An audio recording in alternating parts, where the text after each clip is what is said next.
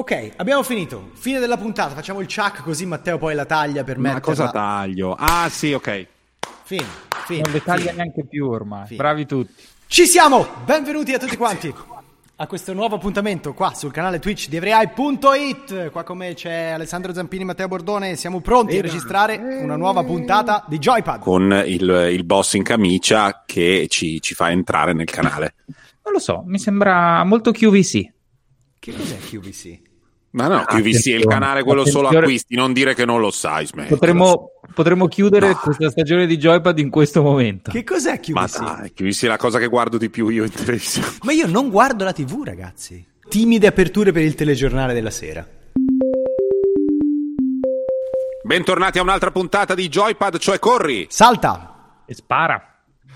Anche questa settimana abbiamo due, due puntate ravvicinate perché la settimana scorsa era la settimana di lancio della nuova line-up eh, di Xbox e questa settimana è la settimana di lancio di PlayStation 5, quindi anche questa settimana abbiamo una puntata più o meno monografica e anche questa settimana ci ospita il canale Twitch di EveryEye perché Francesco, che è uno dei tre, è il direttore di EveryEye.it, per cui eh, grazie al canale che ci ospita e mh, possiamo cominciare con una puntata che è dedicata interamente a questo frigorifero giapponese che è arrivato nelle nostre case. Ehm, Zampa, vuoi cominciare tu?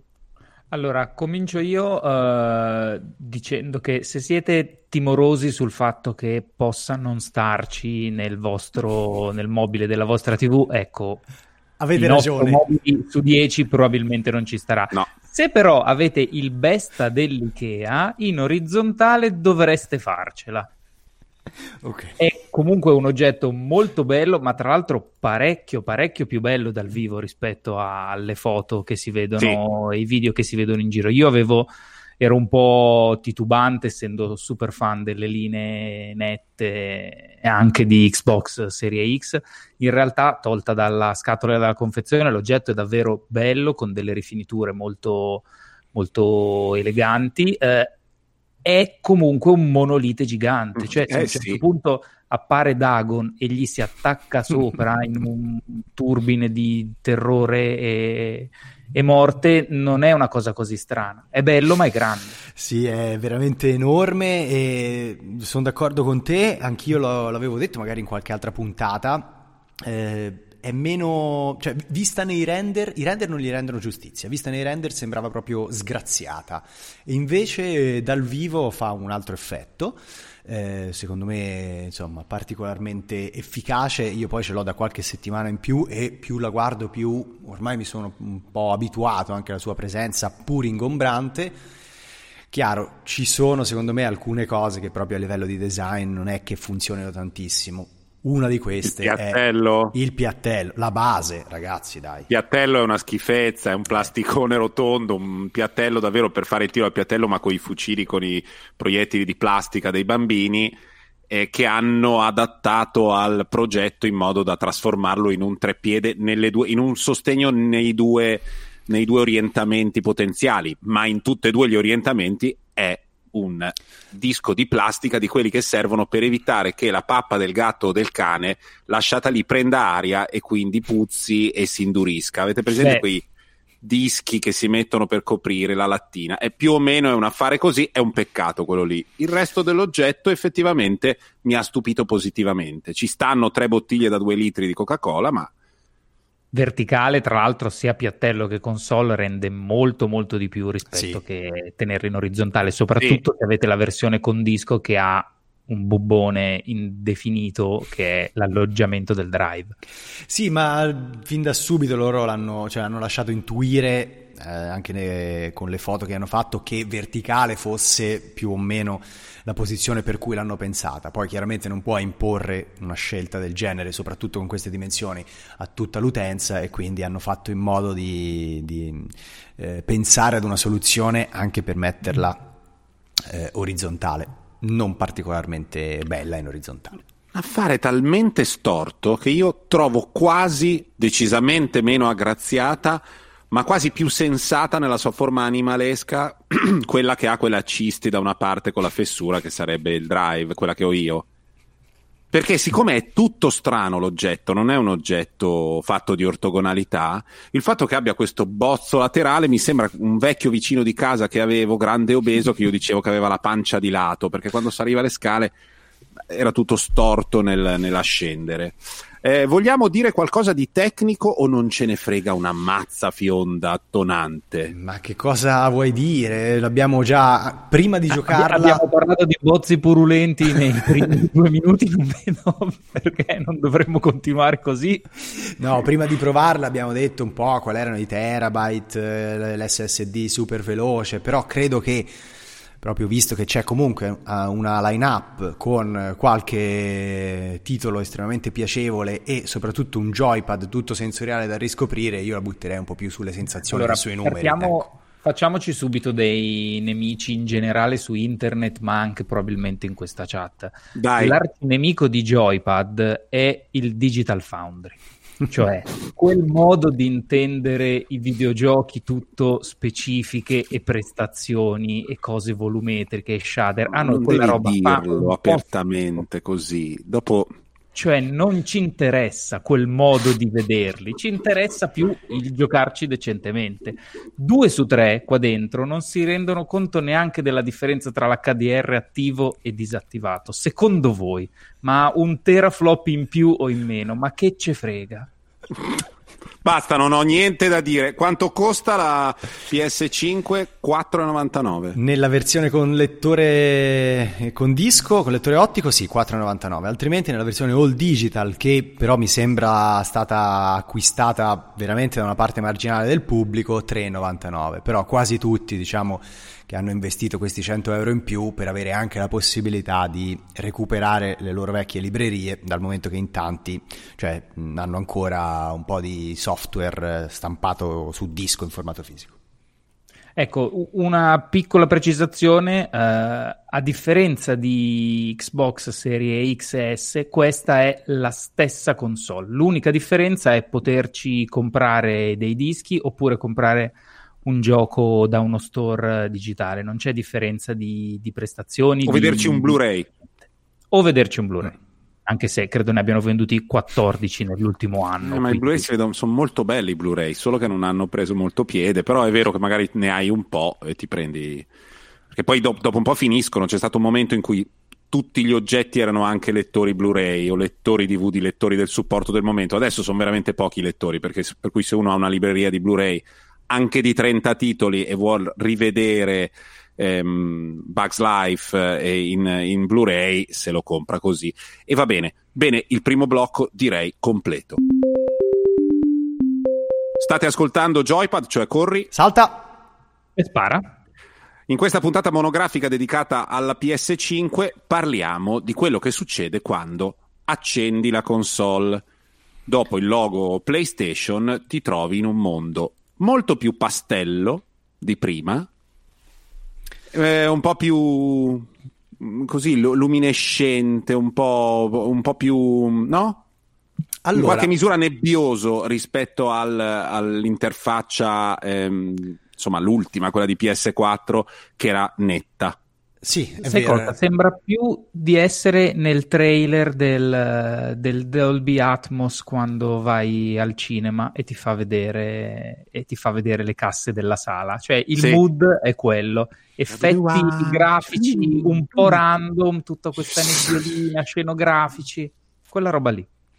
Eh, sì, è un'interfaccia quella di PS5 completamente rivista, meno eh, pulita eh, secondo me anche nella disposizione dei, degli elementi rispetto a quella di PlayStation 4, molto reattiva e secondo me però efficace nel trasmettere comunque l'idea principale su cui Sony ha un po' basato questa sua nuova generazione, ovvero quella di rottura integrale con il passato.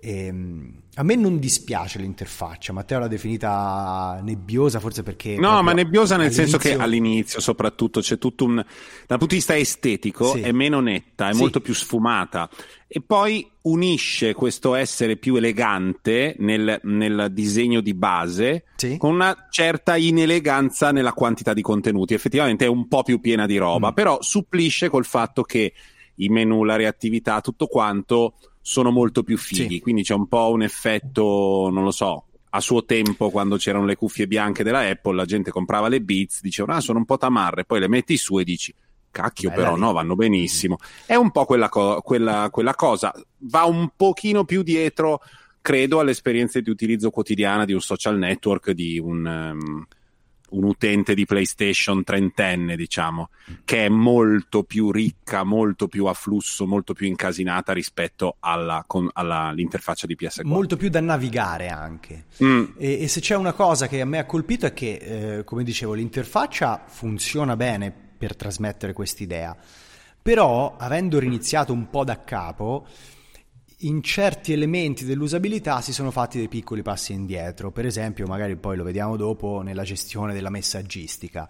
Cioè è come una ripartenza, non ci sono più i temi dinamici, alcune funzioni come la possibilità di creare cartelle che in PlayStation 4 c'erano. Da questo punto di vista Xbox che ha presentato un'interfaccia in continuità insomma, ha il vantaggio di aver appunto lavorato sull'interfaccia per tanto tempo, per tanti anni e quindi di presentarsi subito comunque con uh, un'interfaccia con tutte le funzioni richieste magari a gran voce anche dal pubblico, ho detto a gran voce, scusatemi, eh, richieste dal pubblico negli anni, ecco è tutto lì. Mentre PlayStation adesso ha gettato una nuova fondamenta su cui un po' deve eh, ricostruire, secondo me con aggiornamenti che mm. usciranno, ne è uscito uno, no? Sì.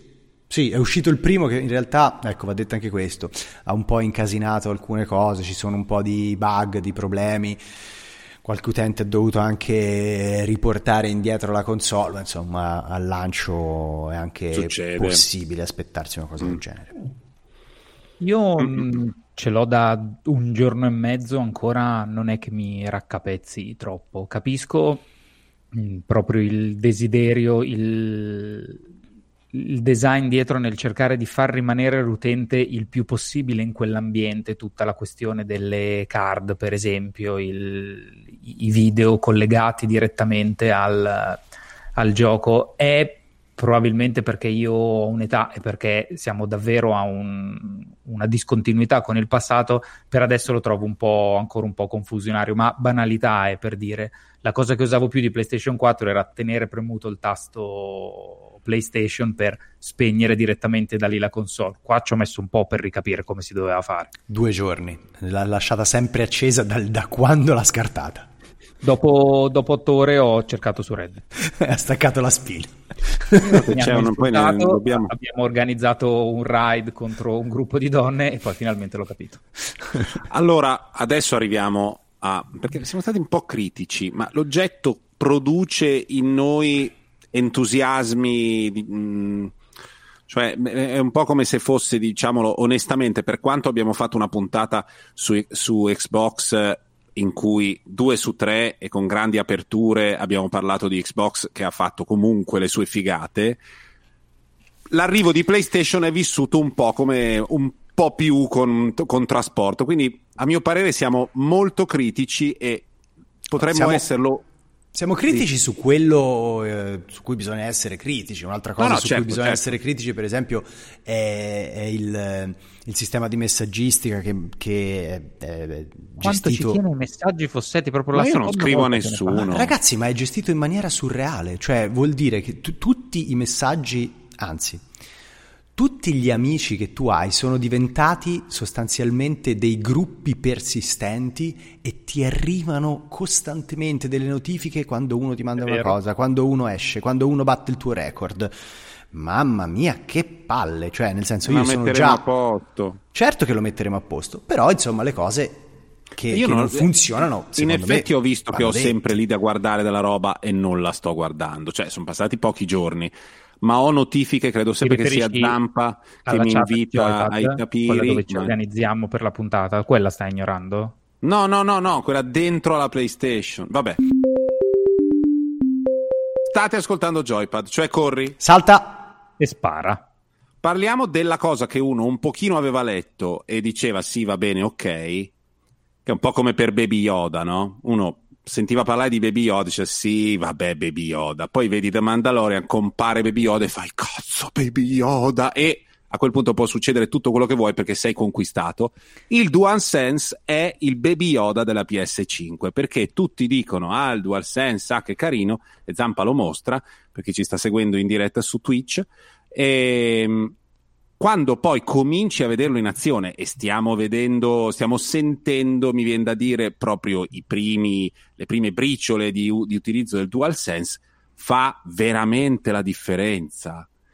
Mm, forse ne sai tecnicamente di più tu, Francesco, quindi descrivi un po' il nuovo pad eh, di PlayStation. Beh, è difficile da descrivere perché è proprio un pad che si focalizza molto sull'amplificare le sensazioni eh, durante il gioco. All'interno della, della, console c'è preinstallato un titolo che fa proprio da apripista, senti là che, che vocabolo ho selezionato, eh, per eh, l'esperienza con il DualSense e che te la racconta mh, proprio spingendo fino alle estreme conseguenze eh, tutti i suoi impulsi sensoriali.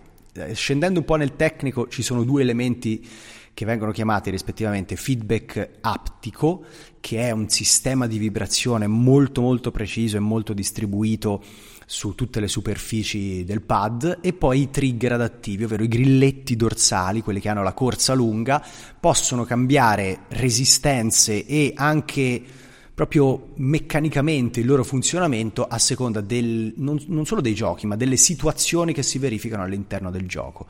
Sony ci aveva puntato molto in, comuni- in comunicazione, sostenendo che appunto fosse quella un po' la trovata estrosa della nuova generazione, capace anche di trasmettere l'idea di nuovo. E però a raccontarlo non gli rende davvero merito, un po' così come la console è più bella vista dal vivo, il, joy, il joypad, il DualSense, quando lo stringi in mano e lo provi, fa, fa, delle, fa, delle cose, fa delle cose assurde. Per chi non l'avesse provato, immaginate che i grilletti posteriori abbiano una corsa completamente programmabile. Sì. Cioè, per esempio, in Call of Duty le armi, ogni arma ha un grilletto diverso ed è diverso. È diverso per durezza, il momento in cui scatta, cosa succede dopo che è partito il colpo. Cioè, cambia, è, è completamente programmabile, pro, programmabile scusate, il comportamento di questo strumento che può diventare durissimo da tirare quindi offrire grande resistenza o completamente molle o può eh, andare a vuoto se l'arma si inceppa bellissimo. E poi effettivamente le vibrazioni fanno sembrare le vecchie eh, vibrazioni del controller precedente una cosa grossolana che restituisce solo un po' l'emozione del ah, si sta muovendo il pad. Qui invece, per fare un esempio, se il personaggio è sulla metropolitana, il pad ti fa percepire il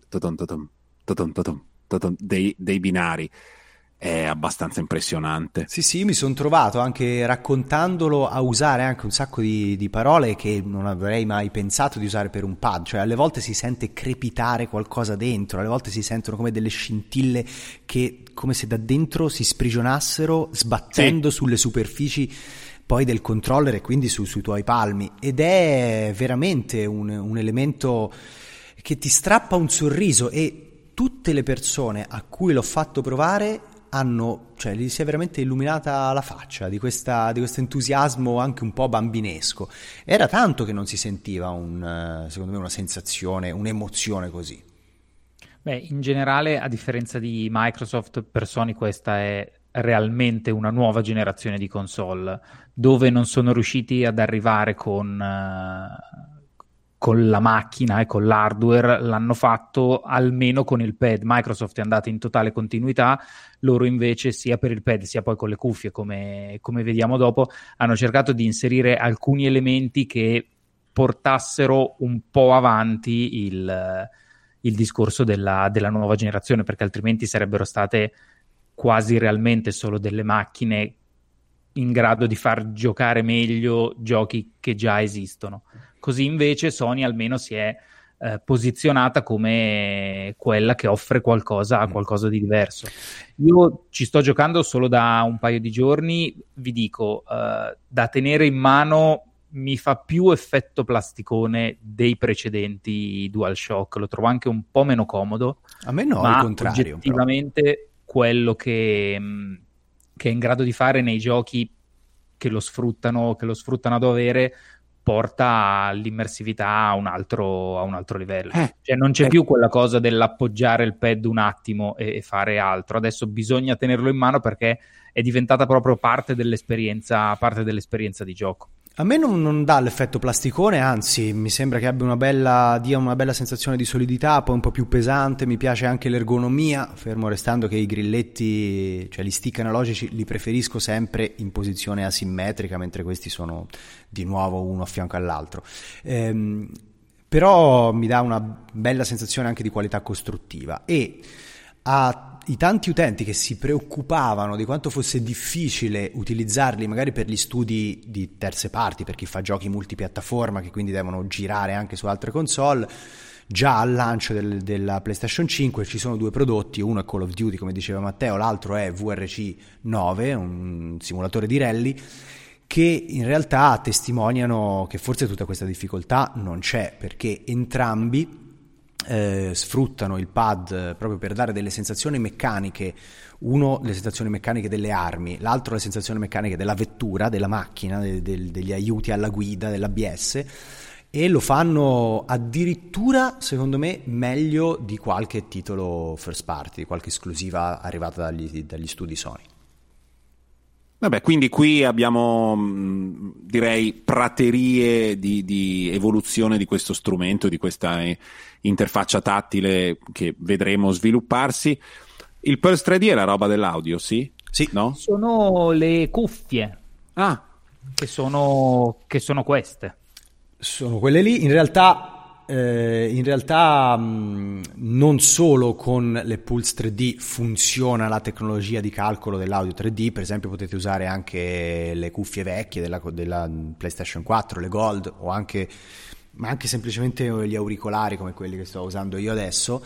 Quindi la tecnologia di calcolo 3D dell'audio eh, lavora in sinergia con quelle cuffie, ma arriva di base proprio dall'architettura interna della console ed è una tecnologia che appunto permette alla macchina di gestire, di avere un po' di potenza computazionale a parte in, investita esplicitamente per la gestione delle fonti audio, quindi la spazialità, la direzionalità e soprattutto la gestione indipendente delle varie fonti. E con le cuffie che Zampa sta indossando, per chi ci segue su Twitch, io mi sono stupito proprio di quello, ovvero che come le singole fonti sonore fossero proprio percepibili con estrema pulizia e chiarezza. Matteo, infatti, ti consiglio di provarlo perché tu che sei mm, audiofilo, mm, mm. secondo me hai. Già con le cuffie normali io un effetto l'ho, l'ho sentito allora, evidente. La, tecnologia si chiama 3D. Mh, Tempest 3D Audiotech e esatto. di fatto funziona con qualsiasi output uh, audio che può avere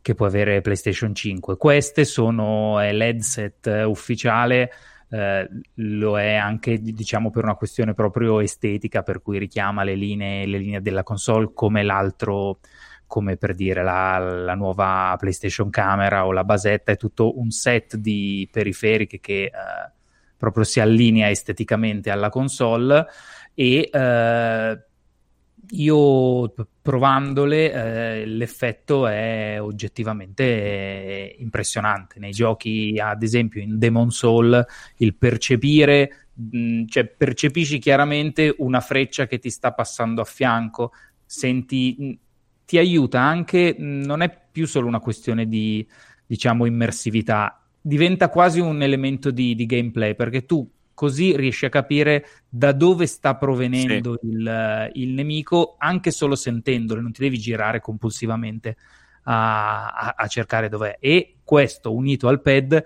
effettivamente ti dà un'esperienza di gioco più evoluta. Zampa le sta usando con il cavo per chi appunto ci segue in diretta. Anche perché funzionano live. praticamente su qualsiasi cosa, sono sì, ma, come delle cuffie normali. Ma possono essere utilizzate anche senza cavo con eh, la chiavetta che si attacca alla PlayStation. ecco, quella è l'unica cosa che ancora mi, mi, turba, è tutto proprietario, sono tutti loro possibili che devi avere ancora un dongle e non gli puoi far fare un pairing con una tua tecnologia e mi occupi una delle tre porte. Anche io sono, anche io sono stupito da quello, anche nella sulla PS4 la, cioè, erano già maturi i tempi per avere semplicemente a coppia, accoppiato, basta. Vabbè, mh, mm, non si sa. Poi ci è andata bene che non ci siano delle porte proprietarie come quelle che c'erano sulla PS4 per la telecamera, sì. queste cosine qua, e l'attacco proprietario sotto il DualShock con cui Guarda, poi hanno i, fatto eh, l'espansione. I nuovi tasti. iPhone hanno USB-C, quindi se Apple ha ceduto su una porta non proprietaria vuol dire che è tempo per chiunque. E veniamo al blocco in cui ci occupiamo finalmente delle delle ragioni per eh, le nostre notti insonni degli, dell'ultima settimana, ovvero i giochi per PS5 a cui abbiamo giocato. E cominciamo da Spider-Man Miles Morales, al quale credo che abbiamo giocato sia io che Francesco e anche un po' Zampa. Hai giocato un po'? Sì, sì, un po' sì. Io prima di parlare dei giochi vorrei semplicemente eh? dire che questa console ha dei giochi. Cioè, forse per seguire la linea di proprio nuova generazione di Sony, hanno pensato uh, di mettere anche dei giochi solo per questa console che facessero un po' vedere quanto sia figo giocare su PlayStation 5. E effettivamente è una strategia rischiosa. Non è, è, anti, è, un po' anti-intuitiva perché uno dice fai uscire uno la console nuova. Eh. E poi tu regali la ciotola al cane, bella di acciaio con la gomma sotto che non scivola, ma per i crocchini aspettiamo una settimana. Vedi quanto gli piacciono poi. Questa è la strategia che hanno adottato altri. Facciamo uscire la console e poi li lasciamo così a macerare sul divano. E invece Sony ci dà una forma nuova, una nuova interfaccia che ti lascia mh, così un po' spaesato all'inizio, ma in compenso abbiamo questa novità dei giochi, sì. ripeto, anti-intuitiva. Non tutti sono esclusivamente per la nuova generazione, ce ne sono alcuni, insomma, anzi la maggior parte sono cross-gen, si possono giocare anche in sì. versione PlayStation 4, però in effetti è vero, insomma, è un bel lancio complessivamente secondo me. Um, allora, cominciamo con Spider-Man. Direi che rispetto al vecchio Spider-Man, tra l'altro insomma, io ho iniziato a rifarlo, poi, ma questo è praticamente uguale a quello che avevo già fatto. Sì, era praticamente uguale, e poi mi sono messo a fare l'altro. Quindi ho anche il, il senso della, della, differenza. È come se fosse, sono due giochi, tutti e due multistrato, in cui tu hai la città di New York che nella sua verticalità viene ripresa un po' dalla, dalla, verticalità, dalla stratificazione dei compiti da svolgere nella città, dove hai una storyline principale e poi sopra una marea di menate da fare, vai a prendere i piccioni e vai nei laboratori e vai di qui e vai di là. Nel vecchio gioco un, c'era una specie di schematismo che lo rendeva molto quantitativo, ma, ma con un po' poca anima e questo gioco mi sembra che questo problema l'abbia risolto, è molto più plastico, molto più gommoso nella relazione fra la struttura, diciamo la griglia del gameplay e la storyline. E, mh, mm, è abbastanza impressionante il ritmo con cui gli eventi si succedono. Sì le parole, le cose che si dicono, mm, come entri e esci dai combattimenti, come esci dalla storyline, rientri, fai, è mm, veramente abbastanza notevole. È proprio più asciutto, eh, ha eliminato un po' le lungaggini che secondo me nel primo diluivano un po' il ritmo. Poi questo è un genere che si basa anche sul rapporto fra quantità di contenuto e prezzo d'ingresso, che poi è quello di un sì. AAA. Eh, questa è una sorta di maxi espansione e forse proprio perché non doveva calcare troppo la mano sul quantitativo di ore di gioco, hanno asciugato tutto e io personalmente, che sono un po' più appassionato magari di avventure dai ritmi, dai ritmi un po' più intensi, l'ho apprezzato più del primo, tant'è che il primo io non sono riuscito a finirlo perché a un certo punto mi è venuto il cosiddetto latte alle ginocchia e, e questo invece l'ho portato a termine con molta soddisfazione. Quanto ci hai messo? Eh, ho, ho, addirittura fatto le questline secondarie, eh, da quanto mi è piaciuto. Ho fatto in 6 ore e mezzo, 7 ore la storia principale e poi tutte le attività dell'amichevole Spider-Man di quartiere. Fra l'altro, anche a livello narrativo si passa al controllo di Miles Morales. C'è sempre Peter Parker, anzi, iniziano proprio in due. Poi Peter se ne va per un motivo che insomma chi ha giocato il primo gioco può già intuire e si passa al controllo di Spider-Man, nelle, cioè de- dello Spider-Man interpretato da Miles Morales, che è anche un po' più proprio di quartiere, lui è legato molto ad sì. Harlem e secondo me anche questa vibrazione narrativa un po' più mh, insomma, concentrata anche sulle proprie origini è piacevole.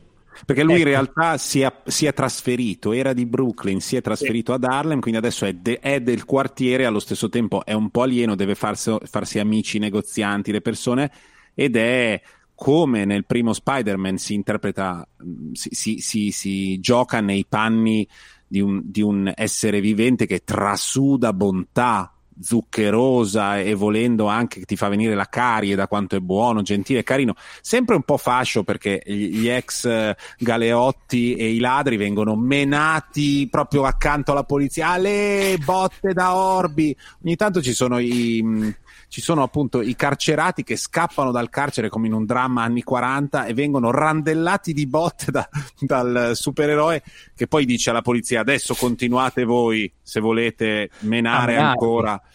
E quindi al di là di quello, ehm, sì, secondo me non mi ricordo più cosa stavo dicendo. Guarda, ti, ti, ti, chiudo io il pezzo di Spider-Man. Um, se non lo avete ancora fatto, uh, guardate Spider-Man Into the Spider-Verse, che è un film d'animazione uscito, mi sembra, due o tre anni fa, due e oltre fa. a essere chiaramente il più bel film su Spider-Man che abbiano mai fatto, è anche uno dei film d'animazione più rilevanti e riusciti almeno dell'ultimo decennio. È tipo il Mad Max di Ma quel così genere. bello? Bellissimo. No, è Bellissimo. da come è fatto a come è scritto non ha sbagliato niente. Fra l'altro a livello, pazzesco, eh. a livello di personaggi, di situazioni e secondo me anche di spettacolarità degli scontri, delle battaglie con, con i criminali, questo Spider-Man videoludico recupera un po' di elementi da, da quel lungometraggio animato. Veniamo al secondo titolo è a tutti gli effetti forse il patriarca, uno dei più grandi, uno, uno, dei grandi anziani dei giochi mortaccini, ovvero Demon Soul eh, di From Software, eh, riportato a una nuova luce HD da PS3 a PS5 in questa nuova versione. Ho detto tutto giusto? Tutto giusto. Quindi Zampa o chi, chi, ci sta giocando un po'? Beh, eh, credo che uno qua uh, uh, non l'abbia mai avviato. Uno l'abbia avviato io solo per sentire pochino, però... le frecce che lo trafiggevano in tre secondi e qualcun altro probabilmente l'ha finito. Lo sto, fin- cercando, sto cercando, di finirlo per la seconda volta con un'altra con il mago invece che con il cavaliere. Eh beh, certo. E, ehm, cosa ci dici di questo, di questo rimasterone? Giustamente, come dicevi, all'epoca della PlayStation 3, nel 2009, ehm, fu il capostipite dei Souls, eh, sviluppato da From Software per conto di Sony, le, le, la proprietà intellettuale era proprio di Sony, Sony non ci credette tantissimo, tant'è che addirittura l'ha detta da distribuire a Bandai Namco, così, ma sì, fate un po' voi, tanto il gioco è troppo difficile, non, non lo giocherà nessuno, diventò un fenomeno grazie anche al passaparola. E mm, oggi viene un po' tirato a lucido da Bluepoint, che sono che è un team eh, texano di Austin, bravissimo a livello tecnico che aveva rifatto anche il remake di Shadow of the Colossus.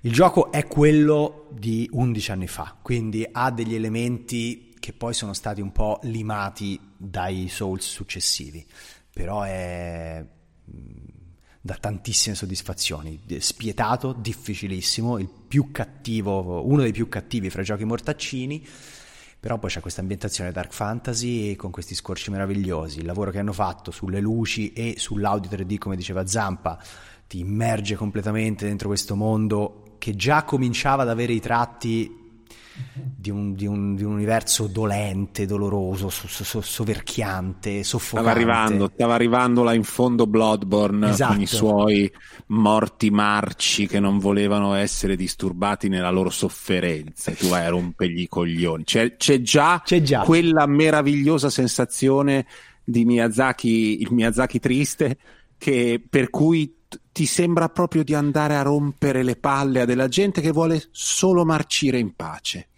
né nel rancore, nel dolore, nella sofferenza eterna. E tu anche gli rompi i coglioni con le spade. e, ehm, e, secondo me, insomma, anche se non è proprio per tutti, eh, io lo, lo, consiglio spassionatamente. Cioè, sbatteteci la testa tante volte e poi comunque vi regalerà delle soddisfazioni. prende e dà. From Software è così. E soprattutto il mondo mortaccino è così. In quale programma avete finalmente saputo come si andavano chiamati? Proprio qui, a Joypad, che adesso vi parla di Sackboy. Allora, io ho giocato un pochino a Sackboy, un um, quasi gioco demo, lo definirei quasi un gioco demo, non so, deve essere un avanzo mm. di un contratto che uno dice, ma sì, fate anche questo. No. Non, sono, non, sono, del tutto d'accordo. Secondo me è la, la prova a staccare eh, Sackboy e quell'immaginario un po' basato sul fai da te, sui materiali poveri, sì. ehm, dal, dal contesto di creazione, di tool per la creazione dei giochi. Perché adesso quel, quel, quell'elemento lì l'ha preso Dreams, che è il titolo, appunto, sì. il nuovo titolo di Media Molecule. Siccome l'immaginario di Sackboy era comunque molto piacevole e apprezzato perché il pupazzino funziona, eh, secondo me proprio anche questa resa dei materiali appunto è efficace per eh, un po' universale, funziona sia per grandi che per piccini. Allora hanno detto ok, togliamo dall'equazione Little Big Planet, chiamiamolo Sackboy, una grande avventura e proviamo a vedere se riusciamo a trasformarlo in una mascotte e al lancio ci presentiamo con qualcosa che possa anche strizzare l'occhio un po' a quell'utente più giovane a cui nell'epoca PlayStation 4 abbiamo, provare, abbiamo provato a parlare con NAC. Non è andato benissimo no. il dialogo no. con NAC. Due volte no, forse provato allora. a parlare con NAC eh, perché una non bastava. Mark Cerny, proprio lui ci teneva a fare NAC, un altro. Comunque, eh, tutta la vita meglio Sackboy che un NAC 3. Eh. Quindi allora, Sack, Sack, così. Sackboy, per quanto riguarda il riposizionamento di Sackboy per fare in modo che non sparisca, diciamo, superato da Dreams, hai detto una cosa giustissima e hanno fatto un lavoro mh, sacrosanto. Perché è ehm, istintivamente simpatico dal primo Little Big Planet, è un personaggio che ha mh, orientamenti, generi, attività, abiti assolutamente variabili, non è fatto di niente, quindi può essere fatto di tutto, è molto caratterizzante per la play, figurati. Il gioco è un platform sì, in 3D modesto. stupidino, modesto, eh, in cui è quasi più bello vedere cosa succede che non giocare, cioè mh, mm, un gioco quasi da vedere giocare a un ragazzino, intanto te lo guardi. Si salva giocato in coppia e c'è la co-op locale, quindi se uno vuole mh, mm, aggiungere diciamo, all'investimento per la console anche l'investimento per il pad, si può giocare con tutta la famiglia. Quello è proprio un, un family game da quel punto di vista. Eh, però sono d'accordo che giocato in singolo, insomma, anche il ritmo non sia particolarmente trascinante, non è uno dei dei platform più brillanti degli ultimi tempi. Um, di cos'altro vogliamo parlare? Ma un po' delle terze parti abbiamo già parlato, abbiamo citato COD, mm. abbiamo citato VRC, eh, c'è Godfall, volendo. Eh, com'è Godfall? Qualcuno Una l'ha fatto? tamarrata inenarrabile. Ok. È un, un action... basti questo a definirlo. sì. Un action un game... Action in cui pesti come un matto con queste armi enormi, queste armature tutte barocche, cariche di dettagli. C'è un sì. sistema di progressione un po' alla Destiny in cui apri forzieri e trovi eh, le armi e i pezzi di equipaggiamento di colore viola, arancione e via dicendo. Mm. Però è proprio kitsch nella presentazione, nella trama. È... Riesce a fare il giro dall'altra parte come Borderlands? No, No, Borderlands aveva uno stile che molla, questo è proprio super stile e, però appunto Borderlands, Borderlands si, si, vantava della propria tamarragine e lo faceva con classe. Sì, ma, ma qui non è... Esatto, questo dà l'impressione di essere eh, barocco come il non so come dire, come l'avvocato di Catania che parla in quel modo solo per far vedere che sa quelle parole, non perché ce ne sia effettivamente necessità. Sì, non è, non è solo e- eccessivo, è proprio, va oltre. È, è, proprio kitsch, è proprio pacchiano, non solo tamarro, pacchiano. E va bene, quindi avrà successo, in sintesi. Possiamo dire che avrà un certo successo non credo, presto. Non credo Guarda, tantissimo, eh. Eh. No. Venendo, da, venendo, da, Gearbox e non chiamandosi Borderlands, ho oh, un dubbio. Mm. E, e, e, di, e, poi vedo in scaletta Collection PS Plus. Vai Zampa. Allora, diciamo che la... per adesso è un primo timido tentativo di Sony di rispondere a quella bestia di Satana che è il Game Pass. Tra l'altro credo che proprio, proprio oggi Ryan abbia parlato di, di future nuove sorprese e di un servizio uh, simile al Game Pass che Sony potrebbe, che Sony anzi è in procinto poi di, di svelare o di annunciare o di definire in maniera, in maniera un, po più, un po' più chiara. In sostanza, gli abbonati a PlayStation uh, Plus possono uh, scaricare una serie di, di giochi di grandissimo, di grandissimo, livello che sono adesso inclusi nel loro, nel loro, abbonamento, ma si parla di God of War, uh, Bloodborne e ah. Uncharted 4, mi sembra. Sì, Days Gone, e... The Last Guardian. C'è tanta roba. Insomma, se tu hai speso tutto quello che potevi per la console in attesa di uh, NAC 3, puoi almeno temporeggiare giocando, giocando a God of War. Se e ti sei perso temporeggio, che c'è NAC che mi aspetta, come faccio a temporeggiare? Se ti sei perso la scorsa generazione, eh? cioè se hai frequentato l'ecosistema PlayStation eh, durante l'epoca PS4, tanti di questi li avrai probabilmente già giocati. Vero, però ad esempio io alcuni me li sono lasciati, lasciati passare dietro, tipo Days Gone, e mm. poterci giocare adesso su PlayStation 5 comunque meglio rispetto alla 4 tra un gioco e l'altro in questa, diciamo, inizio di generazione dove storicamente eh, i giochi sono a livello di una una console che invece è a metà o alla fine del ciclo produttivo, secondo me è un'offerta, è un'offerta non secondaria. È comunque, diciamo, un primo timido passo e tentativo di tastare il terreno su un servizio che possa andare a contrapporsi al, al Game Pass. Sì, dopo aver giocato a The Last of Us 2, mettersi a giocare a Days Gone è come andare una settimana a Copacabana e una settimana al lago di Monate, che è bello in provincia di Varese, però ecco, paragonarli è un po' arduo. Quindi, eh, ricordo... ho capito, però a un certo punto dopo The Last of Us uh, parte 2 a qualcosa dovrai pur giocare, perché qualsiasi cosa prendi dopo quello ti No, questo sì, però avventurona nei boschi con la gente che scappa, le due società, la società dei cosi e quell'altra che si incontrano è proprio a, tra, a, tanti elementi di somiglianza, è quasi un titolo che cavalcò l'onda del marketing di The Last of Us 1 e l'attesa del 2, infilandosi là in mezzo con la sua onesta qualità, perché non è un giocaccio, però appunto dopo, dopo aver fatto quello deluxe risulta un po' sfighe, ma va bene lo stesso. Siamo arrivati all'ultimo blocco di questa puntata di Joypad, cioè ricordiamolo così per chi non lo sapesse corri. Salta e spara. In cui abbiamo l'argomento a piacere, argomento a piacere che mi è stato shippato da Zampa e quindi facciamo argomento a piacere uguale io e lui, due diversi punti di vista, prego.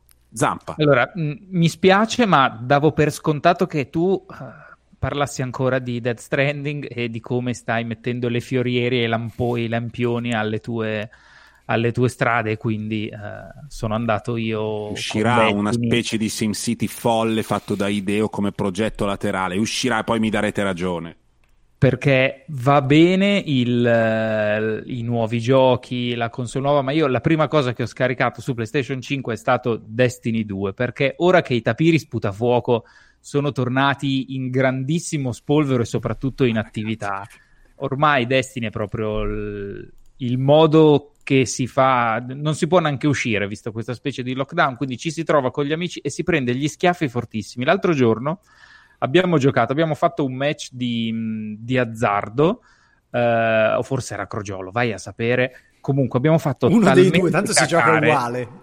Abbiamo fatto talmente cacare che a un certo punto uno mi ha scritto fate ridere, cioè questo qui, dopo aver fatto una partita con noi e averci ucciso ripetutamente, credo mi abbia ucciso 7-8 volte di fila, lui è andato nella chat complicatissima della PlayStation, ha scritto con il pad fate ridere e l'ha inviato un perfetto sconosciuto che sono io.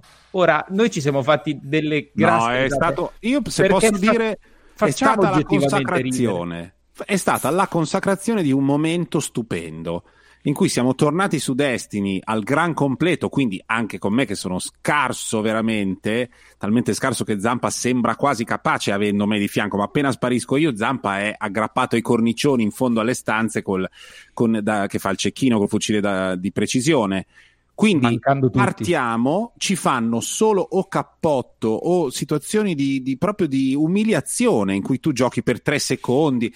Io mi sono rivisto la prima volta che ho, ho, ho giocato a Quake 3 Arena e degli adolescenti del Wyoming mi sparavano senza guardare, uccidendomi, cose così. E questo che ci scrive, fate ridere, è proprio il, ha dato la stura a un grande ritorno dei tapiri sputafuoco perché bisogna lottare contro questa continua competizione per i risultati nei mondi persistenti. Esiste anche la frequentazione del bar col biliardo da parte di chi a biliardo è scarsa, però magari frequenta molto, non rompete i coglioni.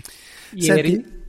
i tapiri, scusa, chiudo così, hanno fatto il loro primo cala la notte di questa, di questa espansione eh, per avere un pezzo di equipaggiamento notevole devi fare 100.000 punti.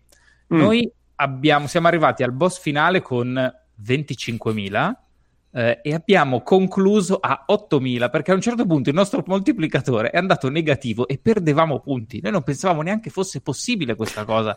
Chiaramente non abbiamo capito una fava di quello che è successo. Ce la faremo, forse. Io ho anche ah, proposto sì, con di fare... calma. Eh, eh, chi, chi, lo sa? Secondo me il prossimo ride sarà un motivo, un bel banco di prova per, per i tapiri. Volevo Senti, dire questo, Matteo, eh, fammi dire questo, Foss. Ah no, no, dimmi, dimmi. No, volevo dire che forse ti posso salvare il consiglio in corner, se no altrimenti diciamo che ho dato un altro mezzo consiglio, ma mm. volevo solo dirti questo. Da questa settimana, per una settimana, gratuito su Epic Game Store c'è Elite Dangerous. Mmm. E quindi secondo me dovresti raccontare alla gente perché deve scaricarlo e entrare. Allora, dovete Dangerous. assolutamente scaricare Elite Dangerous perché? Di tutti Intanto i giochi... È, è, un gioco di astronavi che esiste e non vi chiede solo dei soldi come un altro gioco di astronavi.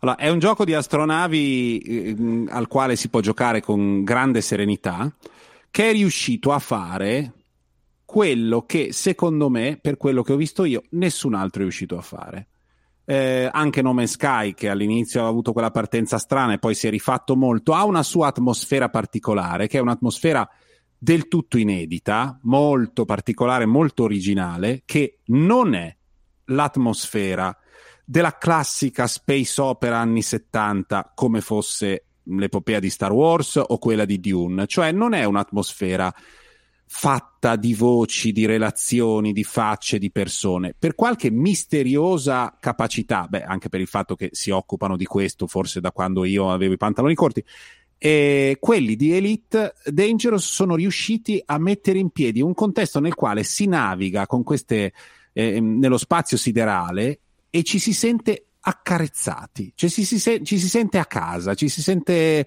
eh, in un contesto di relazioni piacevoli, si attracca in una base spaziale e si ha la sensazione veramente che ci sia qualcuno e che ci sia traffico all'ingresso, si fanno le manovre. È veramente un gioco ansiolitico eh, di, di soddisfazione fatto di musica un po' ambient in sottofondo, attese, grandi silenzi. Vi deve piacere quel tipo di gioco se vi piace un'attività febbrile con un certo tipo di, di interpretazione di Read Dangerous la potete volendo trovare in qualche misura, ma non sarà veramente mai febbrile. Eh, perché non è un, un, un, gioco adrenalinico, però è pieno di emozioni continue e, e, molto compatibile anche con certe lentezze che ai giocatori a cui piace anche giocare per cazzi loro piacciono. Allo stesso tempo è un gioco anche quello un mondo persi- con una sua persistenza però la devi andare a cercare, altrimenti te ne stai nel tuo del, della desolazione vasta e sei sereno e stai bene così. E tocca a me, io sono quello che indica sempre i giochi nuovi e eh, misconosciuti e stavolta punto il dito su Sakuna of Rise and Ruin, che è un eh, piccolo indie bidimensionale eh, che mescola dinamiche da action RPG a meccaniche platform a una componente in cui tu placidamente amministri la tua eh, coltivazione di riso. Quindi tu devi coltivare il riso, gestire la tua risaia e poi con gli strumenti anche che utilizzi quotidianamente per zappare, aggiustare tutti i tuoi campi, le marcite e via dicendo, vai e mazzuoli anche delle creature fantasy. È Mi sembra entusiasmante. È un po' surreale come premesse, ma secondo me mh, mm, grazioso. L'ho iniziato veramente da poco e mi sta piacendo. Se uno vuole fare una cosa diversa, super nipponica, super eh, orientale, iper. appunto, ecco, iper, esatto. E secondo me una chance gliela può dare. Si chiama, hai detto? Sakuna of Rise and Ruins. Eh, Sakuna ci sono delle cose dalle parti di, del, del, riso, ma Sakuna come parola qui sul dizionario per principianti di giapponese non c'è. La prossima puntata diremo anche che cosa significa. Avete sentito una puntata di Joypad, la ventiduesima, ventiduesima, dedicata integralmente alla nuova console di Sony, ovvero PS5. Noi siamo Joypad, cioè corri, salta e spara. Ci sentiamo fra due settimane, Zampa. Non è che adesso prendi l'abitudine ogni settimana facciamo una puntata. Fra due settimane e avremo giocato ad Assassin's Creed Valhalla. Giusto? Stiamo già giocando. No, voglio dire, avremo modo di raccontarlo avendone esperienza. Non so, mi, va che chiusa brutta. Ciao!